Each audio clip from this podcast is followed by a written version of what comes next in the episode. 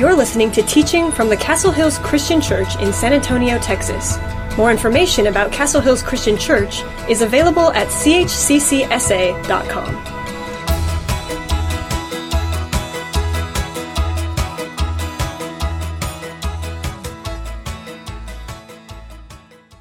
How many of you have played Monopoly at some point in time in your life? This morning we're going to do a little Monopoly trivia, and so you're going to see questions come up on screen. How many railroads are on a Monopoly board? Anybody know? Four. 64% chance of landing on a railroad. How many utilities are on a Monopoly board? Two. Let's go to our next question. What's going to be our next question? How many total spaces are on a Monopoly board? 40 is correct. Yes, 40. What is the highest rent property on a US version of Monopoly? Boardwalk. Boardwalk. Now, here's a tougher one. What's the longest game of Monopoly ever played? 10, 14, 50, 70 straight days. How, how many days? Huh? 50, 14, 70 is correct. 70 straight days. Who has time to play Monopoly for that long? I, I, was also reading that someone played Monopoly in the bathtub for 99 straight hours. They, they, they played it upside down for 36 hours. They played it underwater for 45 days. I, I, again, I don't know where people get this amount of time, but some people, they really love Monopoly. Monopoly is a great game to play, but it's a terrible way to live. The underlying principle of Monopoly is to acquire as much property as you possibly can, get rich, and crush your fellow players. Now, that, that's the goal. And it's a wonderful game to play, but man, it's a terrible way to live because it's all about greed. And in our culture, we struggle with greed. We see it with CEOs who will lie to their investors, they, they will embezzle money. We see it even with pastors who will steal money from the church. We'll, see it through identity and mail theft. We see people robbing banks, we see people that will steal even from our homes, all in the name of greed, they want more and more stuff. And, and chances are you probably know someone who is greedy. They, they always take the biggest piece of the pie or the most enchiladas or, or, the most lasagna. Like when they go in line, you already know they're going to take the biggest piece. They, they never sign up to bring anything for the potluck. And they, they, they, just, you have a potluck at work or with, some, with your family or whatever the case may be, and, and they just never sign up. Or if they do sign up, it's always for like the cheapest item. It's like, hey, I'll bring some chips or I'll bring the 99 cent generic Coke. And, and it's not because they're hurting financially, it's just because they're greedy. Uh, some greedy people, they, they climb the ladder but they hurt others in the process. They, they, they, say, well, it's just about business, but it's not just about business. It's about their status, it's about their power, it's about their paycheck. Some greedy people, man, they gotta have the best parking spot. They want to have the closest parking spot at their jobs. They'll fight for that parking spot that's close to the grocery store. If it's a tie, man, they're going to take it and man, if you happen to take it, they're going to tell you you're number one and tell you some praise the Lord words and, and let you know about it. Some people who are greedy will go into debt just to look wealthy. Some greedy people, their houses are filled with so much stuff. They, they, they are just, just filled with so much stuff you can barely walk into it. Uh, we would probably call them hoarders. I've got some family members that are along those lines. It's like we just have a little path that we walk through, and they, then they build more and more stuff so they can put more and more junk in it. Greedy people can never have enough. They can never have enough. And, and we probably all know people who are greedy. But I wonder I wonder if we too have some greedy tendencies. I, wonder if we too might struggle with greed. Anybody have a garage that's filled up with so much stuff you can't park in it? Ooh, now we're starting to get personal, right? Anybody have a store shed? Like you have a nice house, but then you had to build a store shed because you got so much stuff. I mean, that's that's me. Anybody rent storage from a storage facility? One in 10 Americans rent storage. There's five times more rental storage facilities than there are Starbucks. And I think we all know how many Starbucks there are. And so just imagine that's how many more storage facilities is. All for our stuff. All for our stuff. Let's go to the next slide. Anybody have a closet full of stuff? Uh, uh of shoes, of clothes, stuff we don't even know we have. I mean, it's, it's, it's just filled. And, and then we say, well, I don't have anything to wear. And, and, and, and again, it, this hurts, right? so, uh, no, I don't want to comment. I don't, we just want to keep on going through. It, it, it's, it's tough. We, we all have stuff. 3.1% of kids live in the United States, but 40% of all of the toys that are owned is by that 3.1% of kids in the United States. Anybody ever go to the store and, and they buy something they already have? And like I can go into Home Depot or Lowe's and I have and I see this shovel, and I've probably got three or four shovels already, but like, oh man, I don't have that type of shovel. I mean, it's got a different color handle, or, or man, it does something different. Or a real weakness is when I see a drill.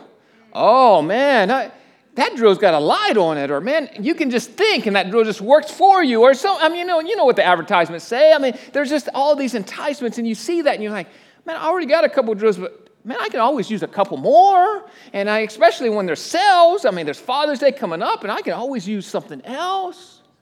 A few months ago, there's a couple that come up here and they, they volunteer, they do yard work and just various things. And man, they had some clippers. And, and, I like lawn tools. I mean, that's one of my weaknesses. I really like to do lawn work and I like to do those things. And they had some clippers. I mean, I didn't have any clippers like these. I mean, these were nice. I mean, they clipped everything so nicely. And, and, and so I was like, man, I need to get some of those. And, and, I was just, just thinking, well, but I already have a couple more clippers, but and so I haven't got it yet, but I mean, I got, I got to tell you, it's been processing. is isn't that what we do? I mean, or I go into a bookstore and I've got hundreds of books already, but I just need one more book. How much is enough? How much is enough? I, originally kind of started thinking about the subject of greed, and I was thinking, yeah, this is for those other greedy people. And then I began to, God began to whisper, and it's like, hey, big boy, you got some greedy tendencies as well. I wonder if you're there with me. That originally we kind of think, yeah, I wish someone else was here to hear that. And, then God says, hey, you need to be on guard. You too might have some greedy tendencies. It's not bad to have stuff. Don't, don't misunderstand me. God wants us to enjoy the stuff that we have. He just doesn't want us to worship it. He doesn't want us to find our contentment in our stuff. Genesis chapter 13. Larry Osborne talked about this passage and he said this is a little sneaky passage that actually has to do with greed. It's the story of Lot and Abram. You remember Abram eventually turned his name to Abraham. And so if you hear me say Abram or Abraham, it's the same, same person. Both of them were blessed with a tremendous amount of flocks and, and wealth. And, and we come to this passage. It says Lot was traveling with Abram. Had, and had also become very wealthy with flocks of sheep and goats and herds of cattle and many tents. But the land could not support both Abram and Lot with all of their flocks and herds living so close together. So disputes broke out between the herdsmen of Abram and Lot. At that time, Canaanites and Perizzites were also living in the land. And so you had Lot and you had Abram, and they had all these flocks, and, and disputes began to, to come out. My guess is over water, over wells, or over the green pastures, or, or who got there first. And, and so they had so many blessings that they began to fight. And then they, on top of that, they had to share it with the Perizzites and the, the Canaanites. And, and so Abram comes up with an idea, and, you, and, and let's look at our text. It says, Finally, Abram, had, Abram said to Lot, Let's not allow this conflict to come between us or our herdsmen. After all, we're close relatives. Uh, Abram was his uncle. The, the whole countryside is open to you.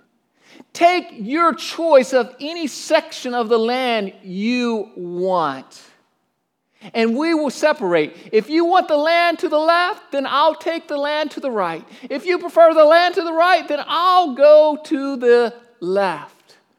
We might miss this in this passage, but what Abram is doing is countercultural. Abram is the oldest. He's the man that should be getting all the honor. And in that culture, if you were the oldest, you got the double portion of the inheritance. You were the king, everyone respected you.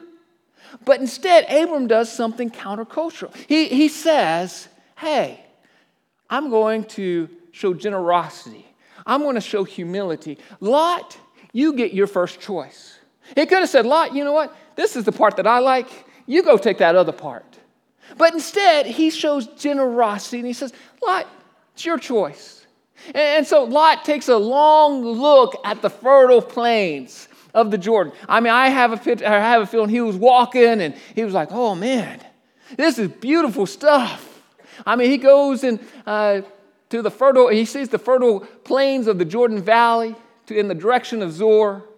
And, and, and it's well watered. I mean, it's going to be good for his crops. It's going to be good for, his, for the animals. He says it's like the garden of the Lord, like the Garden of Eden. It's beautiful, like the land of Egypt. That was before the Lord destroyed Sodom and Gomorrah. There's a little commentary in there. Lot chose for himself the whole Jordan Valley, not part of the Jordan Valley, but the whole Jordan Valley to the east of them. And he went there with his flocks and servants and parted company with his uncle Abram. And so Abram settled in the land of Canaan. Lot moved his tents to a place near Sodom and settled among the cities of the plain. But the people of this area were extremely wicked and constantly sinned against the Lord. I, hold, hold this up here for just a second. Notice this. Where did he live? Near where? Near Sodom. Keep this in mind. He's near Sodom. So Lot scouts out everything and he says, Hey, this is the best.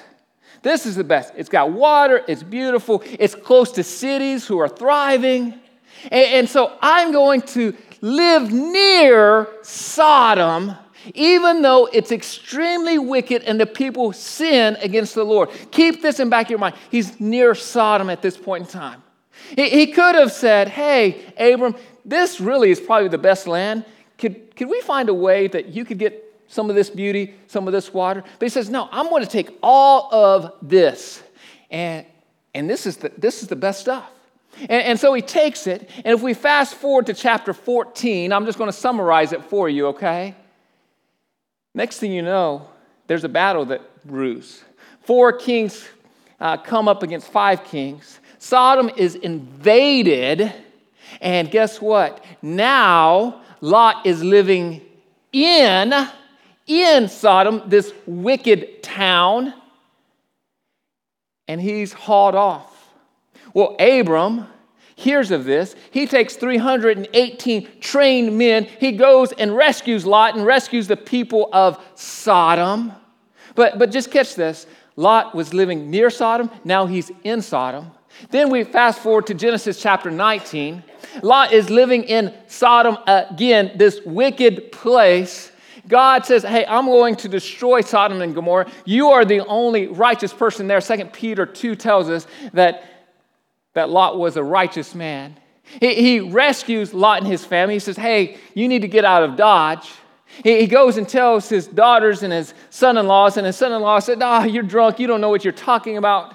And, and, and, and Lot says, Hey, daughters, my, his wife, hey, let's get out of here. We got to get out of here. And, and so there was a restriction. We're not supposed to look back at the destruction. And so they're going, and his wife, for whatever reason, stops and looks, and she turns into a pillar of salt. The, the angel says, Hey, you need to go to the mountains. And, and Lot says, Hey, can I just stay in this little village called Zoar?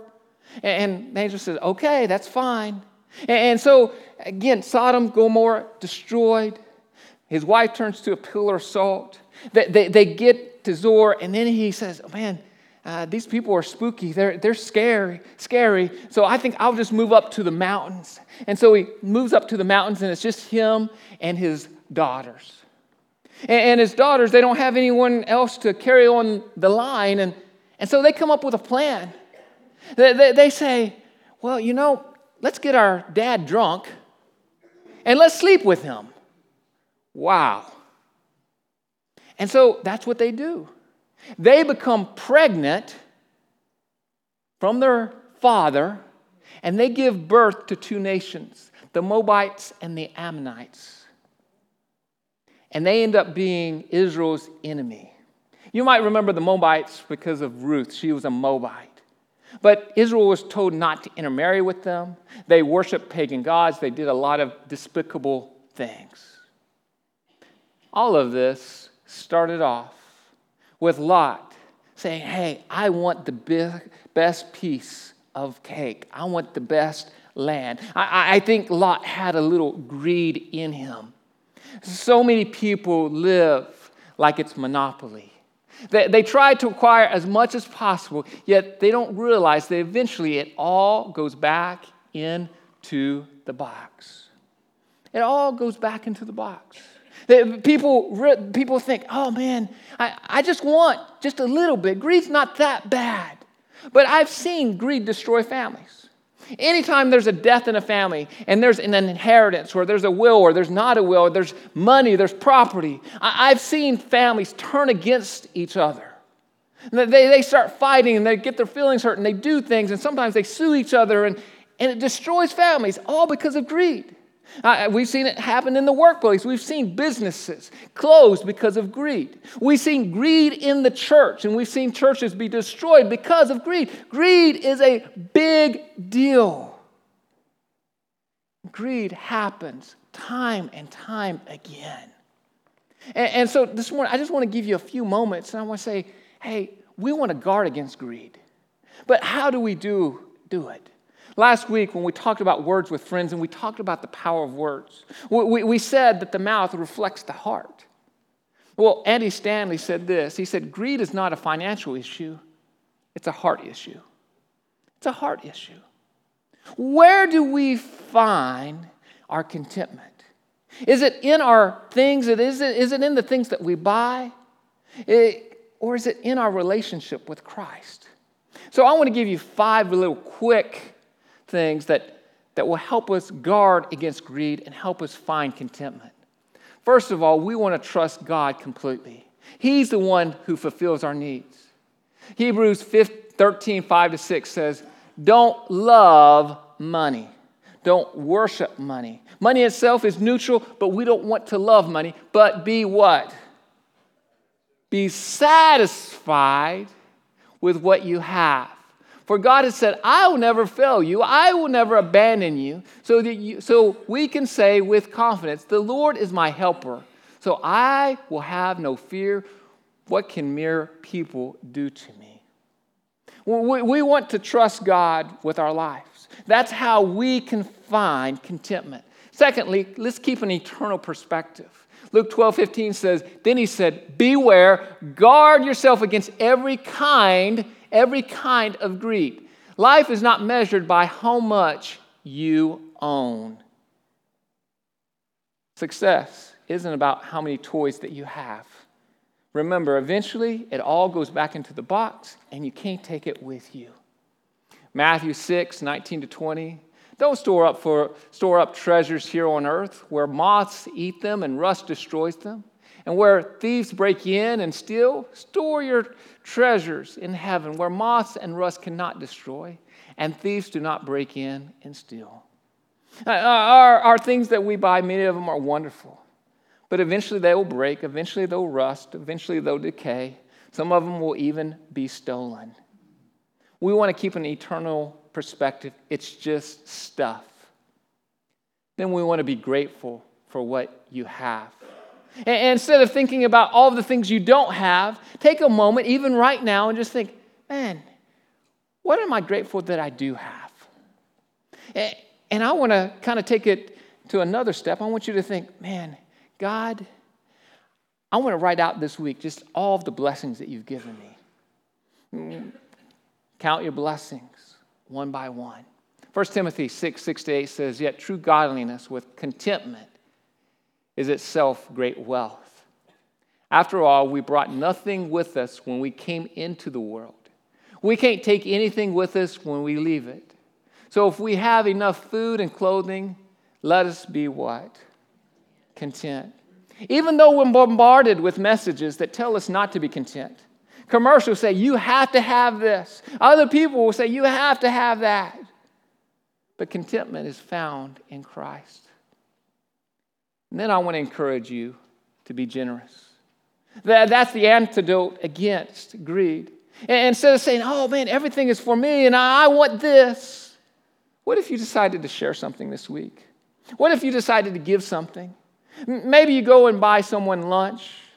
Maybe as you go out to lunch after you stay for the VBS workday, or maybe you go out for supper instead of lunch because we're going to have pizza for you today. Maybe you decide to bless that waiter or that waitress with a big tip. We know historically Christians tend to tip terrible. And like some people, they would prefer not to work on Sundays because of the Christian crowd. What if we decided that we're going to be generous, that we're going to bless someone beyond, and, and not just for their service, but maybe they're just having a bad day, and we decide, you know what, we're just going to bless them. Maybe you can't do it with money, but maybe you decide to go mow someone's yard. Maybe you decide to do some yard work for them. Maybe you decide to cook a meal. But you're going to decide that we're going to be generous. This church is a generous church. I know that. But we want to keep on being that example. And then let's choose selflessness. Greed is about being selfish. And, and maybe out of all of these, this might be the hardest one for some of us. Instead of choosing to sit in the front seat, instead of calling shotgun, sit in the back seat. At the grocery store, instead of getting in the shortest line, decide to get in the longest line. Just say, you know what, someone else needs to be blessed today. Let them get their groceries faster. In the business deal, leave some, some extra money on the table. Instead of taking it all, say, you know what, I, I just want to have a good relationship. Maybe this one will be hard for you. Choose to lose playing Monopoly. Choose to lose playing a game. Because some of us, we're competitive. Man, we want to win at all costs. But that's sometimes how greed kind of gets into us. Choose to lose the argument. Some of us, we get into an argument with our spouse or our kids, and we just feel like we have to go back and forth. But what if we said, you know what? It's not about us winning. Honey, you win. And not condescending, okay? Your, your spouse will tell you if it's condescending, okay? But you're doing it with a loving heart. What if we chose to apologize first? Some of us, we have a hard time apologizing. We want to do everything that we can to guard against greed. Leo Tolstoy wrote a little short story about a, a farmer.